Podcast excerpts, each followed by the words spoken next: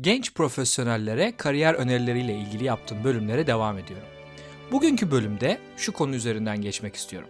Vizyonunuzu bilinir kılmak. Kime, neden, nasıl, hangi koşullarda vizyonunuzu bilinir kılmalısınız? Bu sizin ne işinize yarayacak? Öncelikle vizyonunuzu kendinize bilinir kılmanızı öneriyorum. Bu ne demek? Bence bir kağıt alıp sakince oturup bir yıl sonra nerede olup ne yapmak istiyorsunuz? 3 yıl sonra nerede olup ne yapmak istiyorsunuz?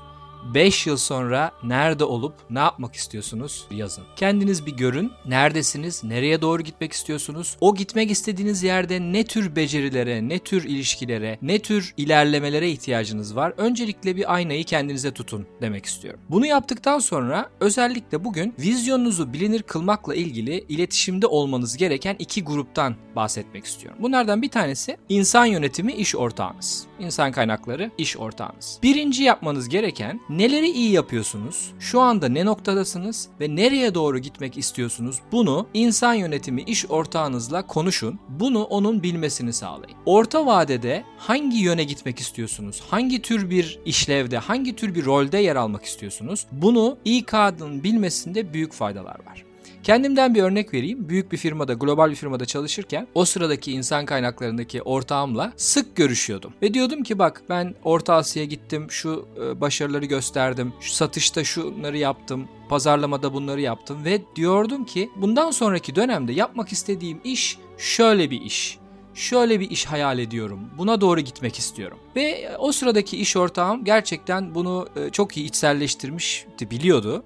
Ve bir süre sonra sadece insan kaynakları camiasında var olan bir yazışma sonunda globalde son derece spesifik bir iş tanımı üzerinden açılan bir rol benim önüme düştü. Bu e, ilişkim dolayısıyla ya da bu çabam dolayısıyla. Böylece bu normalde önüme çıkmayacak, nispeten dar bir çevrede aranan son derece spesifik bir rolle ilgili başvuru yapma ve üzerine o işi alma şansına eriştim ve kariyerimde gerçekten büyük bir adım atmış oldum global e, role geçmek.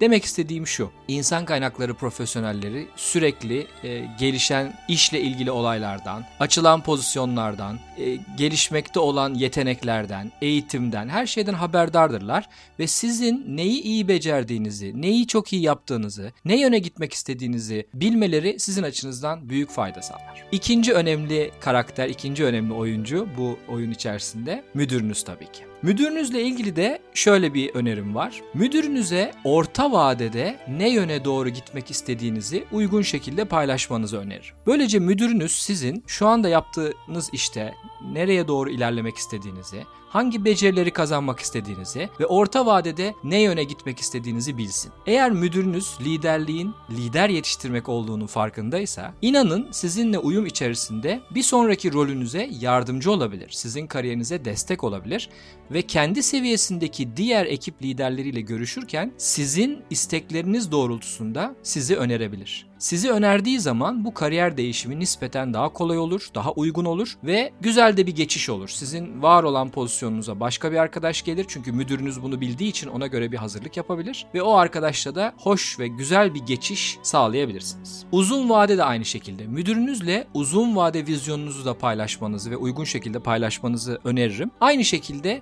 bazı becerileri kazanmak istediğinizi, belli bir süre sonra örneğin 5 yıl sonra farklı bir rolde olmak istediğinizi müdürünüzün bilmesinde yine fayda var. Tabii ki bunu rekabet algısı içerisinde değil, gelişim algısı içerisinde aktarmakta fayda var. Bir küçük uyarım şu olabilir. Müdürünüzle e, çok kısa vadeli yani iki ay sonra olacak, bir ay sonra olacak olaylarla ilgili konuşurken dikkat etmenizi öneririm. Ben kariyerimin bir noktasında müdürüme dışarıda bir role başvurduğumu söyledim. E, ve sonradan bu bana son derece negatif olarak geri döndü. Bir başka rol olduğu zaman müdürüm beni önermedi ve onu sorduğum zaman dedi ki sen zaten gideceğini belli ettin. Zaten başka rollere başvuruyormuşsun dışarıda.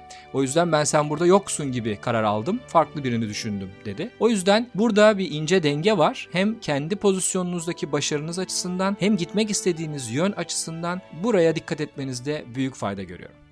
Görüşmek üzere.